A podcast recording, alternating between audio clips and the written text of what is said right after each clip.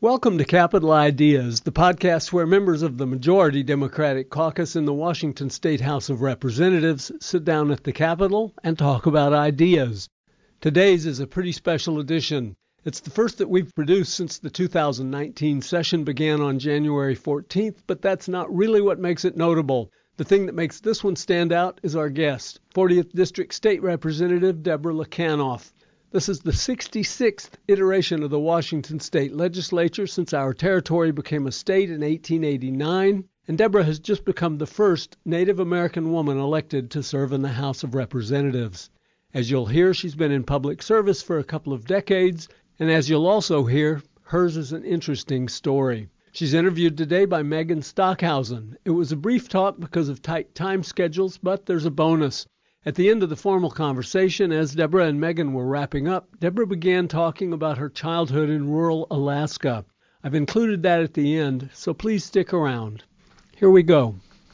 It's your second day as a legislator, uh, so rather than asking how the session is going, I'd like you to tell me a little bit about your path to public office.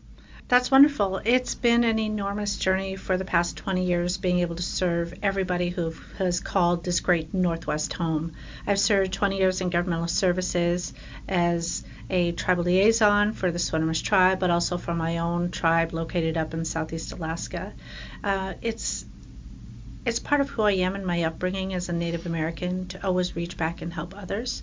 So, in my pathway to being the new representative for the 40th LD, I've been able to reach back and understand that my teachings of giving and my teachings of looking for out for everybody who calls that place home where they may be is always going to be someplace in my heart where I think I need to be able to um, help others, serve others, and to really help make those decisions that are important that impact uh, not only myself and my daughter, but everybody around me you are the first Native American woman elected to the Washington House of Representatives.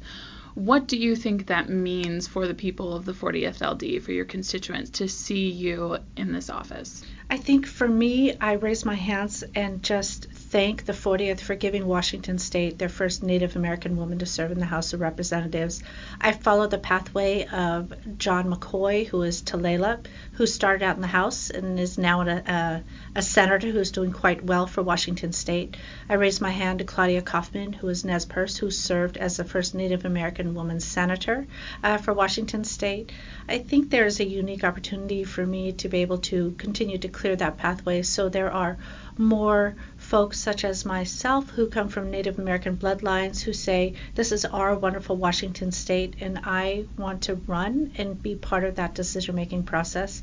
But I think I also am able to lean to the colleagues around me, the the, the young women, the young men, uh, those who choose who they they're going to love, and and really anyone who comes from any medium of income to say, you know what, this is this is my house. I am part of the people's house, and I want to be able to sit next to people who are making decisions and do it together and bring my values and my teachings there to that table collectively as one. I'm not the type of person who would ever um, push anyone away from the table. I just want to scooch them over with my elbow a little bit and say, hey, let me sit next to you and have a discussion. Let's do this together. And now that you have a seat at that table here in the State House, what kind of policies and, and issues do you want to bring forward during the 2019 legislative session? I always say that the 40th is the most powerful district in Washington state. We hold two treasured values within the state and within this nation. Uh, first is the Skagit River. It is the only river in the lower 48 that produces all five species of wild salmon across this great nation.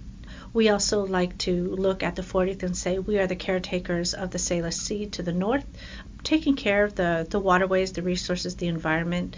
Also making sure that there are jobs that really reflect the values of the 40th, and then enhancing workforce development through sound education from early on all the way through high school. I always believe that education is the very foundation of every community sustainability. Uh, that day in generations to come, if we invest in education early on, we can really look 30 years down the road and see how we invested in education has really built the foundation of many of our urban, but also our rural communities. And the 40th to me is is rural And I like to say that if we take a look at investing in that type of form of education, whether it's workforce development of a carpenter, electrician, or whether you want to be a college student, a mom, or a, a, a, small business owner, or, or a dad at home working from his computer, we provide all of the schooling for that. So that's what I think the 40th brings to Washington State and what they've been able to do by investing in me uh, to represent them. What specifically was there some sort of triggering incident or event that made you want to run for the state house? As I started coming into my 40s, I'd learned that I've had such a wealth of knowledge that was given to me from elected officials, whether they were tribal, state, or federal officials. Mm-hmm. I'd worked with a vast amount of organizations, whether we are working on environment, natural resources, education, healthcare.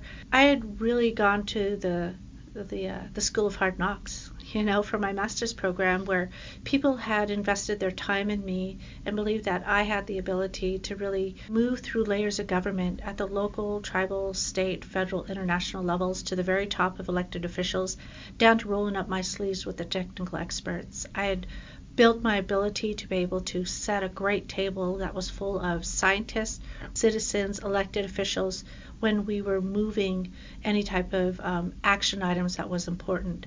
I thought that as I came into my my later years, I could bring this ability to Washington State a wonderful woman that I'd worked with for many years had told me, uh, Deborah, as we come into this new administration at the federal level, now is the time to build local, tribal, state relationships, bring organizations together. So I took my teachings and I said, let's come to the state legislature and be that voice on the floor that says, we need to do this together. It is our Washington state. I strongly believe that we all drink the same water. We all play sports together, we read together, we walk along the same streets together, we greet one another, we smile and say, Hey, how are you? We go to our small businesses and our communities and we know one another. And I can bring that relationship building into taking an opportunity to create actions that create policy that embrace embraces everybody in Washington state. So that is why I decided to run um, to do things better and to do it together. We are very happy to have you here is there anything additional that you wanted to share with the people of Washington, with the people of the 40th LD?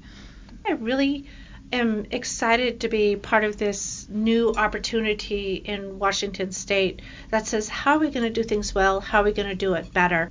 We face so many opportunities of working together to address those things that are challenging the future of not only our state and our nation. How we come together on climate change is going to be important for all of us. Uh, how we come together on addressing mental and behavioral health is going to be important to us. Each one of us, I believe, have faced uh, the crisis of opioid addiction upon our communities.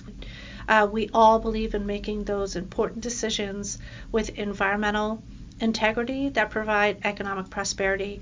You know, I look back to a group of folks that really taught me something that I find valuable.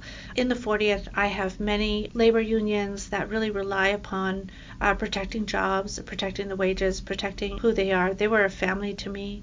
They lifted me up, so I reach back and I thank them again, I go back to that very foundation of education. If you have a strong education in your community, you're going to see a future that's going to just blossom for everyone. So, for me, to my colleagues in Washington State, I stand with you, I stand around you, I stand behind you, in front of you, and I'm looking forward to making those important decisions that generations from now, our children will look back at us and say, hey, my grandpa was in the Washington State Legislature. My grandma was in the state legislature, but for me, my daughter will say, Hey, did you know your grandma was the first Native American woman to serve in the House of Representatives? And my granddaughter will look with pride and say, Hey, that's her. I think I might want one day too, Mom. So that's what I'm looking forward to doing for not only my family, but for all families across the state. Great. Thank you so much. You're welcome. And here's where I would normally say thanks for listening to Capitol Ideas. That's all for today. But as I promised, there's more. I was raised in a really small community in southeast Alaska. You know, mm-hmm. 300 people. When the tide was out, the table was set. I set up my grandma's table with my grandmas and my aunties, listening to them talk about and make those decisions about home mm-hmm. that were so important. And because I come from a small town, because I come from a matriarchal society, I know no other way of life but to give back. For me, in my teachings, I always have someone in my hand, whether it's the future that that I need to take care of, the generation of children that are coming that I need to prepare for, that is behind me, and the hand that's in front of me, that's my ancestors, my aunties, my grandmas, who've taught me so much of being the person responsible for the future. And I see that in Washington state when I look at the floor today, the chamber floor. There's just a beautiful array of voices, cultures, and experiences that we all start coming together. So I too believe they're thinking uh, generationally.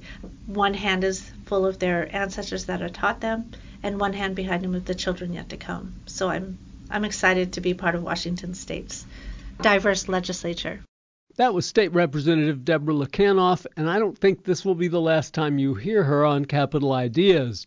But for now, there's another Capitol Ideas in the books. If you feel like you got something worthwhile out of the last few minutes, why not subscribe to Capitol Ideas on iTunes, SoundCloud, Stitcher, or wherever you get your podcasts? This is your state government, and what happens here matters. The more you know about how it works, the better it can work for you and for everyone. I'm Dan Frizzell for the Washington State House Democrats, putting people first. Thanks for listening.